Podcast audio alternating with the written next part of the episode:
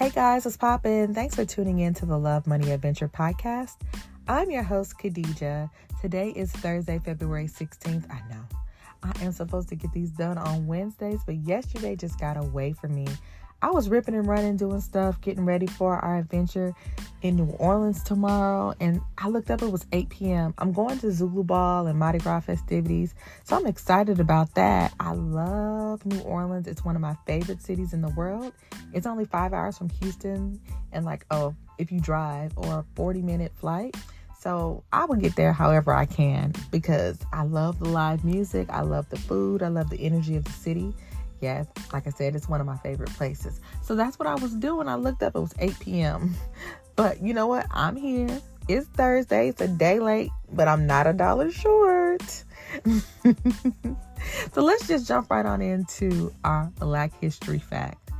This is brought to you by Rihanna, who descended from the sky during the Super Bowl to be the first black woman billionaire to descend pregnant and perform at the Super Bowl.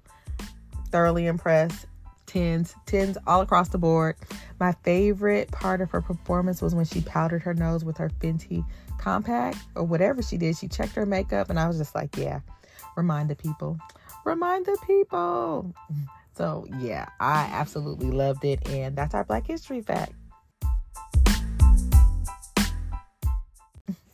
This podcast, we're going to focus on the money part of Love Money Adventure. I'm going to give you some really quick tips that I use and that I encourage you use you to use to get your products out there.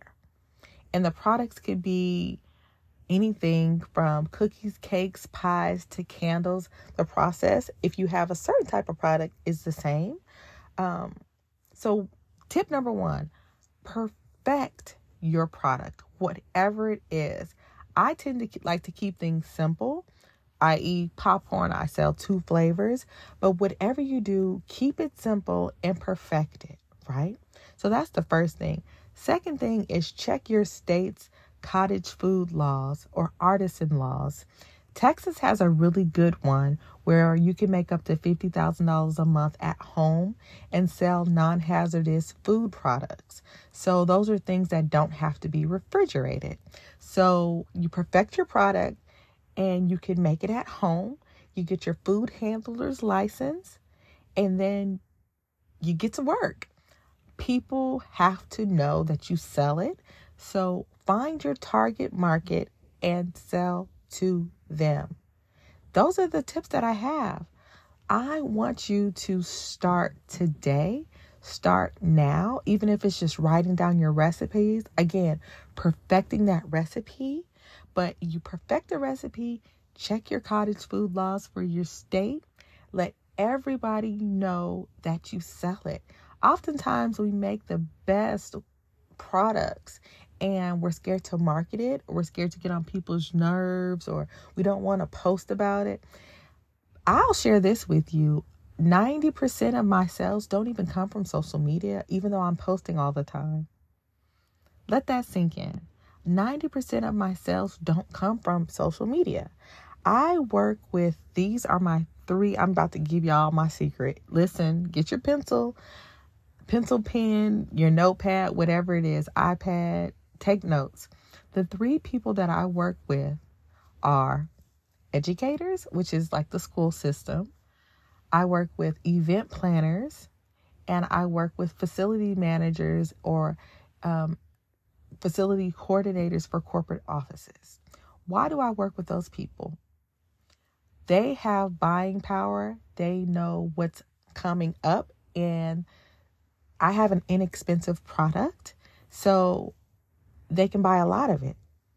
It's an inexpensive product to make and it's an inexpensive product for them to purchase. So I fit in a lot of the categories for them if they need a snack for a movie day at school or they need employee appreciation um, snacks or just any type of snacks for their boardrooms or their um, the coffee rooms at break rooms at work, they're coming to me because they think of me when they think of popcorn. But I had to perfect the product. And then the other thing that I really suggest that you do is get the calendar out. A year calendar and just start looking at all of the upcoming holidays and the national days like National Bosses Day or National Popcorn Day or National Cupcake Day, whatever it is, and plan your marketing calendar out based on the holiday calendar. That'll give you an idea of what you need to do. Um, for instance, next weekend is next Friday is Go Texans Day, so we're sending a bunch of popcorn to different corporate offices for the people that have to go in the office. It's a it's a nice treat for them to have um, in their break room for Go Texans Day. And so, what typically happens is every time they have um, an event coming up, they think of me for popcorn. So, those are the tips that I have again, you have to start. Get it out of your head. You can start small because a lot of the states have artisan and cottage food laws. So you're going to perfect your product.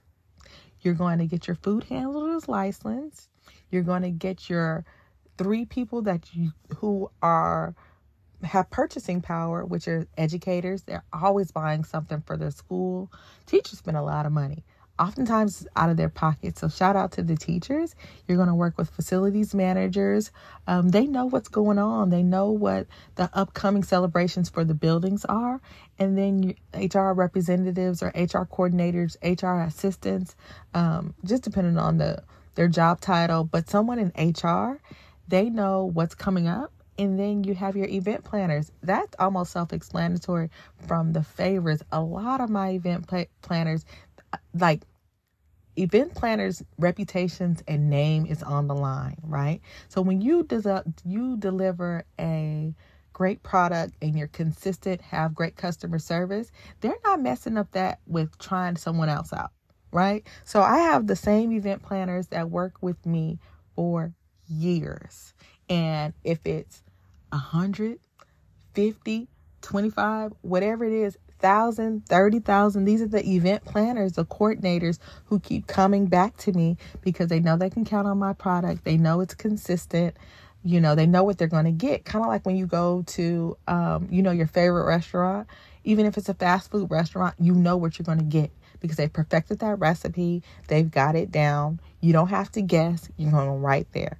So, those are my tips on starting a home based food business.